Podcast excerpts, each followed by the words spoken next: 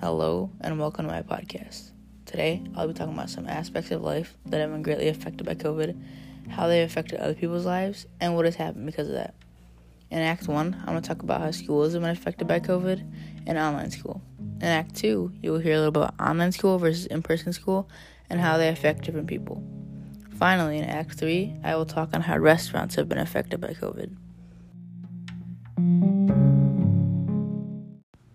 Act 1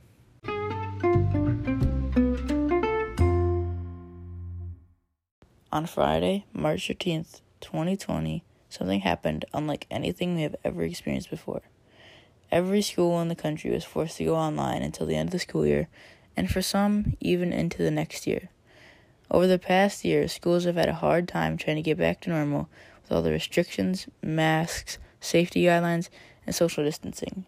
Even colleges are struggling with enrollment because a student doesn't want to pay big money to go to this nice school, but in reality, they are just sitting at home behind a computer screen all day.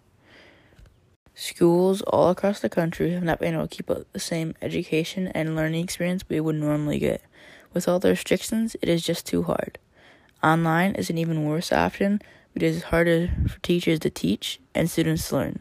There are many more distractions at home than school, and some kids are expected to keep watching their siblings while trying to pay attention on a Zoom call.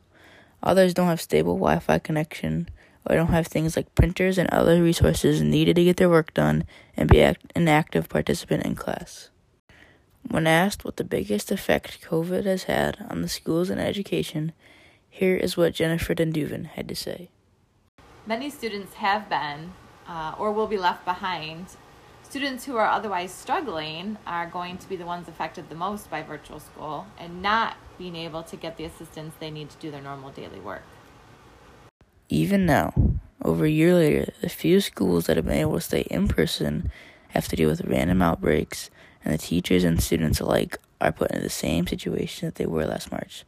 They aren't able to use the lessons they planned out and aren't able to take the test that was scheduled for that day. And everything is thrown back into madness. Kieran O'Donnell explains this when he says, This year, when outbreaks happened, they had to be quickly shut down and switch to the school to virtual, which caused a conundrum where we couldn't get as much work done. There are also quarantines where maybe your dad had the virus or something, and now you have to stay home for two whole weeks and try to keep up. And your teachers have to try and teach you at the same time that they're teaching a class in person. It is very hard for everybody to stay on the same page and stay on track. This is a stressful time for all of us, but students have been hit pretty hard. Everybody is in a different spot and nobody is able to keep up with each other. But overall, the students who don't have the resources or ability to attend virtual learning are the ones who have had the most struggles. Act 2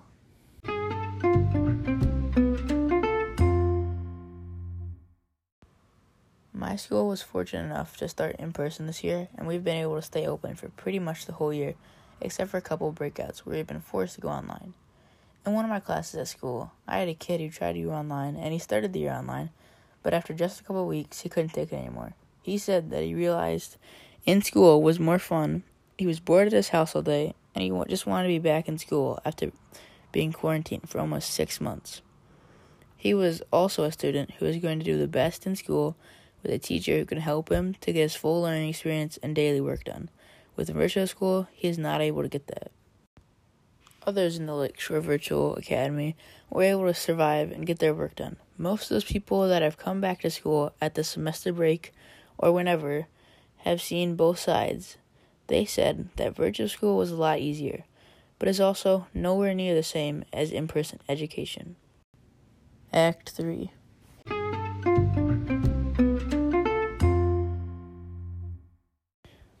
Last March, due to the new coronavirus, an endless amount of restaurants were shut down, and some even went under and closed up because they did not have the money to pay rent or their employees. This caused many people to lose their jobs, and since we were in the middle of a pandemic, it was very tough to find new work. In response to the question, What is the biggest issue COVID has brought restaurants? Owen Timmons said, The inability to stay open. Lots of restaurants had to shut down because of the COVID restrictions, and then when they finally got to open up, they had restrictions on the amount of people they could serve, and that didn't really help much getting their business back on track. During the first big lockdown, my family and I would get takeout at least once a week to try and support smaller places that were struggling. This is very important because with more people than ever out of work and getting laid off, the government is pushing out these huge stimulus checks and care packages containing billions of dollars. Everything just keeps spiraling as more and more problems rise up from COVID each day. Even now, after a whole year of this pandemic, restaurants are just being able to open 25% capacity, which puts the, puts the owners in a tough spot because they need more workers but still aren't bringing in the income you need to pay your employees, and so you have to try and balance it out. Mike Dunduvin said this about the closing of restaurants. Employees were the first people affected. First people they have to let go is the wait staff, the cooks, the busboys, and hostesses they had to try to make ends meet by doing carryout. However, some of the places, such as fast food restaurants, have been able to survive pretty well because they have a drive through. Still, some employees have been laid off because those restaurants have not been generating as much income as they normally would. Places that have been able to stay open are still in danger because they would have to do takeout, and for some places, they never used to have it, but now they had no choice. Overall, COVID has had many effects on school, restaurants, small businesses, and pretty much anything else you can think of. Some of those effects are positive, and some of them have been negative. But in the end, like anything else, we will get through it. Do your part, stay strong, and stay safe.